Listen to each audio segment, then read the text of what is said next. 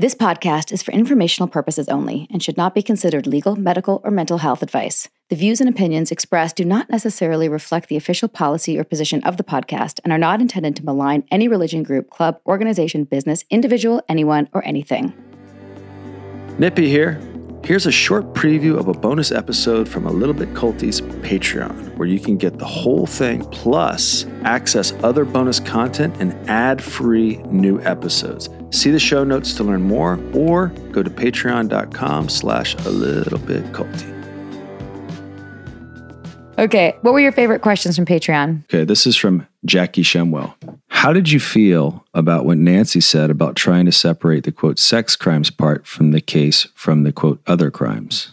Yeah, I mean, I, I'm hoping that this six episode arc on the vow has some redemption for her, but that, you know, that, those first few episodes don't don't bode well in terms of how she's trying to vindicate herself and clearly trying to avoid responsibility. It's frustrating because we know now that the two things were intrinsically linked. And we've always you know in, in in the other interviews that we've done since speaking about this tried to explain that there was the personal development on the outside and then like the sex cult stuff on the inside. In other words you could take training and not know about it that which is true but for her as the leader she had to know about all of it. And perhaps she didn't know about the branding until you know we blew the we mm-hmm. blew the whistle and, and, exposed it. But she certainly knew that Keith was having sex with multiple women in the leadership, and she knows that because she was EMing people on their jealousy issues and having to, mm-hmm. you know, quote share his penis.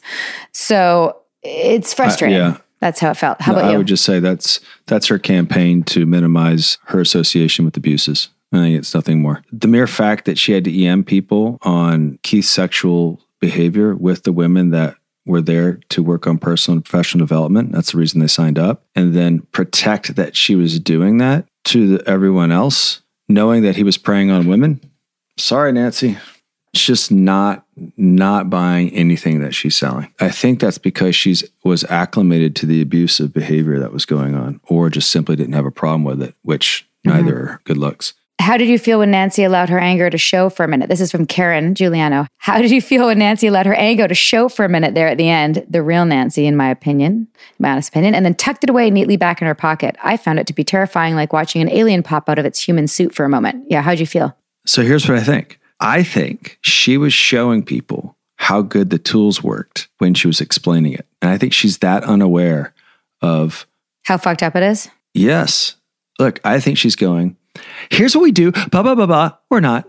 And she's she's showing that she's an example of it, but not really recognizing nobody gives a shit about it. This is how it ended up. You just showed how you got away with your abuse. She isn't reconciled. Yeah. Does that make sense? Oh yeah. No, it looks sociopathic. Yeah. yeah. It, it, looks, looks sociopathic. So crazy. I'm not necessarily I'm not necessarily convinced she is. I just think she's totally lost sensitivity to that. That's not a positive thing you just did. And I think she's selling it. This is what our tools do, right? Yeah. Knowing her, knowing like that, that's how she sold the curriculum. Blah. well, look, look at how it came off. Look at, look at how she, this person, look at how Karen Giuliano is asking the question. Yeah. No, I mean, a number of people, and I Thank saw that you, on Karen. Instagram a lot. Thank you, Karen. Okay, you got another one for me? This one's from Gigglebit. I'm curious about the intent of DOS. Originally, I thought the master slave relationships was about surrender and discipline, but listening to the way folks described being, quote, at cause, in the ESP curriculum and listening to the strong emphasis loyalists focus so strongly on women's quote choice and giving consent to something undefined. I wonder was the abuse in DOS intentional and pre planned? Was the whole thing some terrible and intentional exercise in getting the members of DOS to make a quote choice, setting them up for abuse, and then having some twisted higher purpose and reconciling being at cause? I guess the question overall is was the abuse in DOS intentional and pre planned? As far as we know, Keith needed a way to keep women loyal and have a fresh supply for sex for him. So, and he needed to make it look like everyone chose. So that's on the main tenet of what we all learned in NXIVM for years. Everything's choice. We chose, we agreed, we gave our collateral willingly, which is bullshit because we gave our collateral willingly based on a lie that we were joining a women's group for women's empowerment, not we were joining a group where we're giving collateral for Keith's personal spank bank, right? So this was totally intentional and pre planned. Maybe not all the women understood that, because they were so indoctrinated to please him and do whatever their master wanted. But all of it, DOS rests on the concept of et cause and is Mhm. dependent on it. So it, everything is set up for is designed for abuse, but can Yeah, always I have think plausible deniability that it's not that. Yeah, I think it was pre-planned to scratch all his indulgences. So this is actually a question I think I got from my Instagram. I didn't catch the name. I didn't. T- I, did, I copy and pasted it into my notes. I didn't catch the name. So whoever this is, thank you. Have been following and watching The Vow and other docs and listening to the podcast, watching YouTube clips, etc. Have been continually fascinated, intrigued, and appalled. Glad you got out and doing what you're doing. There's so many interviews and accounts of women documented, but relatively little and few accounts from men other than Nippy and Mark. Can you or will you guys shed some light on the male member dynamic? Were they involved in similar rituals? Were they indoctrinated to facilitate Keith's plan regarding the women or influenced to act similarly? Did some men have their own master slave groups with men or women? Curious. Thank you. Nice work. Also, who will play you guys in the movie? The short answer is no. However, Mark and I have been talking, and he's starting to think, and I don't necessarily agree with him, but nothing would surprise me, that there may have been some other men's thing where they're collateral, they collateralize something. And he thinks some of the people that are still loyal may have been part of that, and then that maybe Mark and I were bypassed. I don't necessarily think that, but at this point, like with everything that we've been wrong about and what's come out, you know, I don't know. But in terms of what you've seen in, DOS, there's nothing like that Right. except for uh, some collateral stuff about like, if I don't enroll a person this month, I'm going to give 250 bucks to a charity or something like that. Who's going to play us in a movie?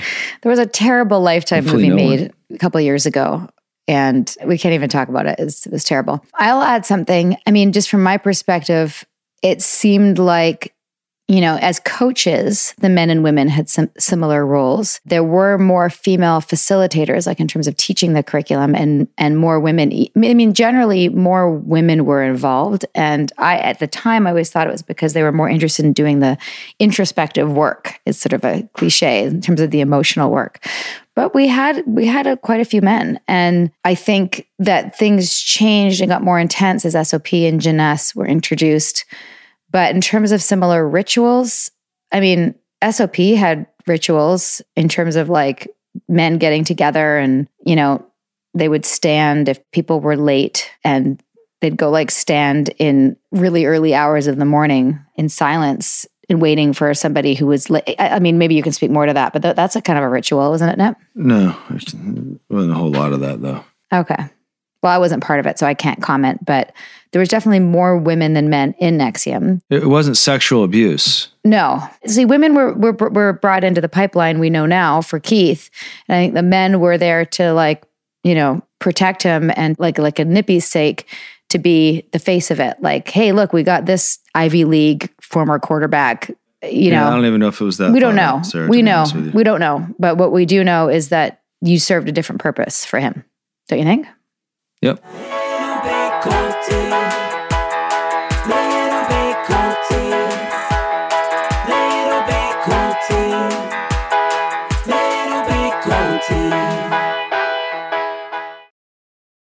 Mother's Day is almost here, and you can get her the most beautiful time tested gift around a watch she can wear every day for movement. Whether mom's into classic dress watches, rare and refined ceramics, or tried and true bestsellers, Movement has something she'll love. And right now, you can save big on the best Mother's Day gift ever with up to 50% off site wide during Movement's Mother's Day sale at MVMT.com. Again, that's up to 50% off at MVMT.com.